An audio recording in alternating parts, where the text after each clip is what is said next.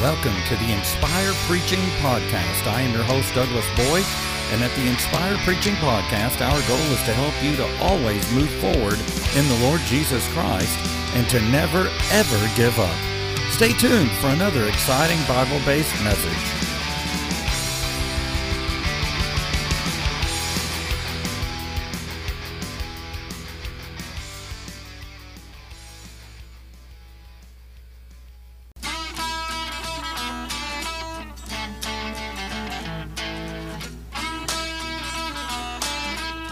Are you ready to get into the Word? Let's go. All right, it's time for another Bible study. This is the Inspire Preaching Podcast. I'm your host, Douglas Boyd. Thank you so much for joining us. Let's jump into it today. We are talking about. Oh man, I love this song. This is good stuff. Listen to that. They got the jam going, man. This is good. Today we're going to talk about the sin of pride. All right. If you have your Bibles, let's turn to Proverbs chapter 16. Let's jump into it today. Thank you so much for joining us. I really do appreciate it. Proverbs chapter 16, verse 18, New King James Version Pride goes before destruction, and a haughty spirit before a fall. Let's talk today about the sin of pride. In the name of Jesus, Lord, we praise you. We pray today and ask for your guidance. We ask you to give us ears to hear the word of God and a heart to receive it. Speak to us today, Lord, about pride. In Jesus' name, amen. Pride is a sin, and it is a sin. Now, I'm not talking about being proud of an achievement or proud of your schoolwork. You should be proud of those things if you've done a good job and you gave it all you had. But pride is a sin that will hold back the winds of revival more than any other sin. It destroys more families than any other sin. It destroys and wounds more relationships than any other sin.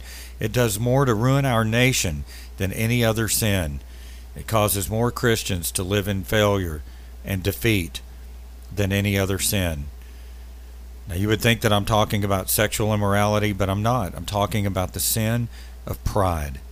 Pride is very dangerous because it very stealth. It sneaks in, but it's so destructive and it's tricky and it's often disguised and we simply don't see it. Many people who are infected with pride have no idea that they are. They simply don't see it. When you look at a person who is a drunkard, that individual knows he's a drunkard. When you look at an individual who's a thief, that person knows that he's a thief. But the person in the bondage of pride doesn't see it. The person bound by pride is often very proud of their humility.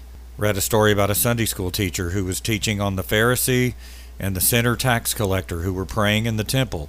You can read this story in Luke chapter 18, verses 9 through 14.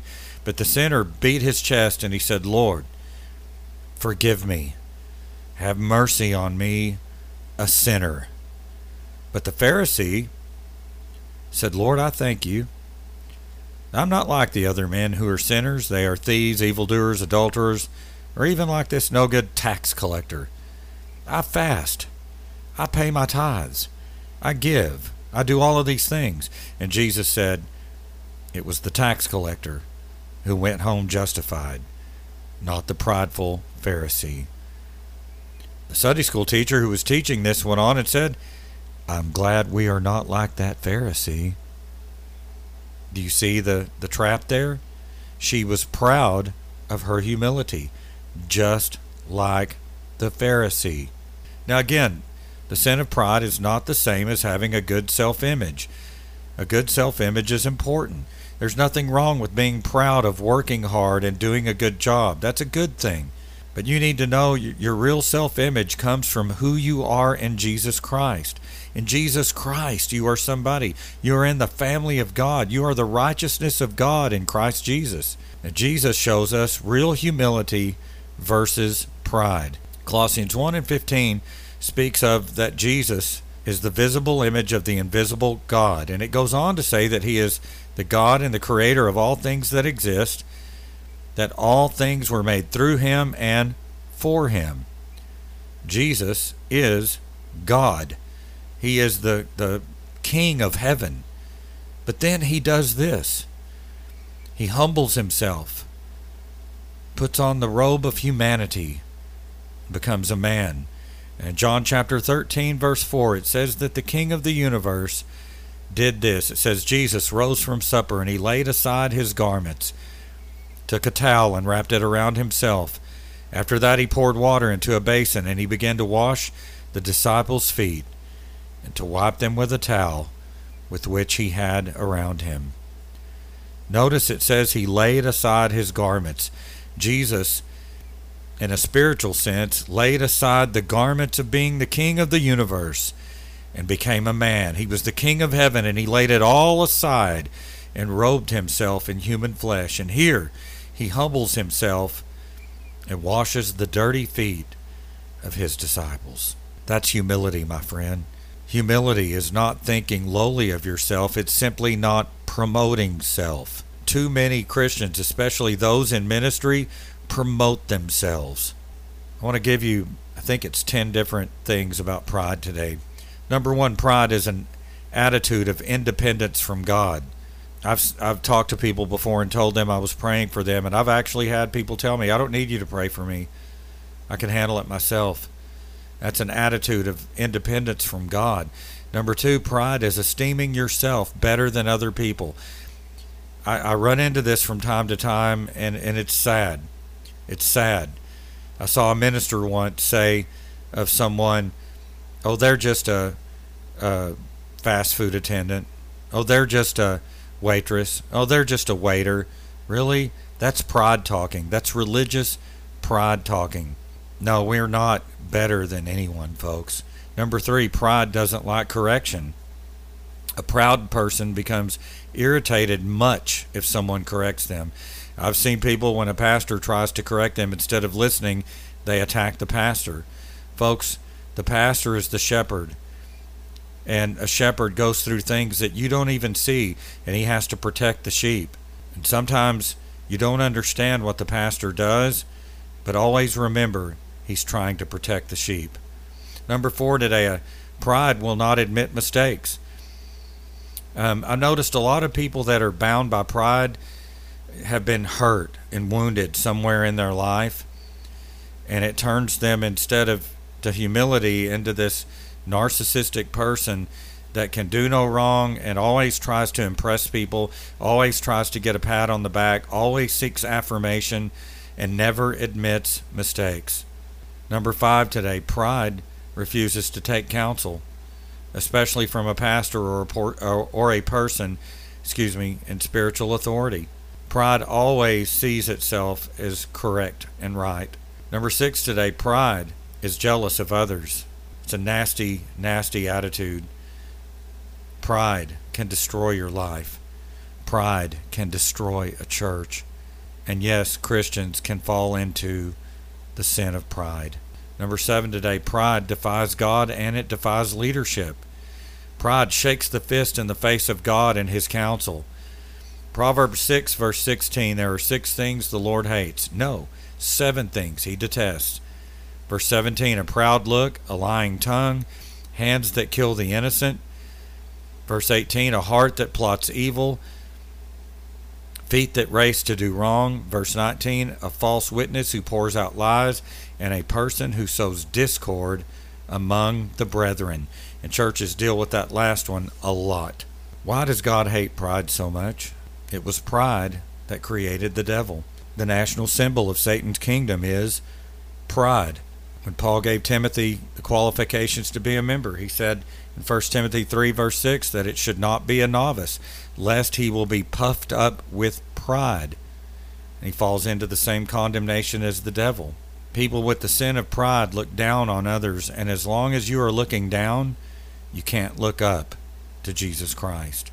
1 Peter 5, verse 5 says, God resists the proud and gives grace to the humble. Number 8 today, pride defiles a person. Again, when we think of what defiles us, we often think of sexual immorality, the lust of the flesh, things like that. But pride, in its very subtle way, is so dangerous. It defiles you. Proverbs 21, verse 4 A haughty look, a proud heart, and the plowing of the wicked are sin. Verse uh, number 9 today. Getting mixed up. Pride divides churches, families, and society in general. There's never been a war. There's never been a divorce. There's never been a church split that pride was not involved. Pride divides. In many marriages, couples are not trying to solve the problem, but they're trying to win the war. That's pride. At church, you'll often have someone go to the pastor with an attitude of, I know that I'm right. Then they get on the phone and they have the pastor for lunch. I just wish more people in churches today understood that that pastor, what the pastors go through is unbelievable. He's the shepherd, he's the bishop of your soul. God made it in that order. Pride. Number 10 today pride dishonors others and dishonors life in general. Pride looks to self over others, my promotion, my standing in the church, my achievements, my, my, my, my, my. Proverbs 11 and 12 When pride comes, then comes shame, but with the humble is wisdom. A proud person wants undeserved honor, but they think it's well deserved. Proverbs 18 and 12 Before destruction, the heart of a man is haughty, and before honor is humility. Proverbs 29, verse 23 A man's pride will bring him low, but the humble in spirit will retain honor. Now, I want you to look at how the devil came about. Isaiah chapter 14, verse 12. Oh, how you are fallen from heaven, O Lucifer, the son of morning. Verse 13. For you said in your heart, I will ascend into heaven. I will exalt my throne above the stars of God. I will sit on the mount of the congregation on the farthest sides of the north. Verse 14. I will ascend to the heights of the clouds. I will be like the Most High. Verse 15 Yet you will be brought down to hell, to the lowest depths of the pit. Look how many times the devil says, I, I, I, I will ascend, I will exalt, I will sit. Pride. Proverbs 15 and 25 says, The Lord will destroy the house of the proud. Pride is the road to ruin. Paul said once, I know how to be abased and I know how to abound. I am content in whatever state I'm in. That's humility, folks. We got to get rid of all religious pride. Folks, we've all sinned and come short of the glory of God. We can't afford to let pride overtake our hearts. In the name of Jesus. Heavenly Father, your word says that you hate pride. Deliver us, I pray, from pride. Never let us be convinced that we are strong in ourselves. Take down every single thing in our lives that causes us to not look to you for help. In times of defeat, help us to look up to you. In times of victory, help us to know that it is not of us, but it is of you. Victory doesn't come from our own strength, it only comes from you. I renounce and repent of all pride in my heart and in my mind and in my soul. Help us, Lord, to walk in humility mercy, compassion, grace, and love. In Jesus' name, amen. Thank you so much for joining us today on the Inspired Preaching Podcast. I am your host, Douglas Boyd. If this podcast is a blessing to you, please consider subscribing to it and then taking another step and invite your family and your friends to be part of our podcast family. Until next time, May God's greatest and His best be yours in the name of Jesus. Amen. Woohoo! Clap your hands. All right.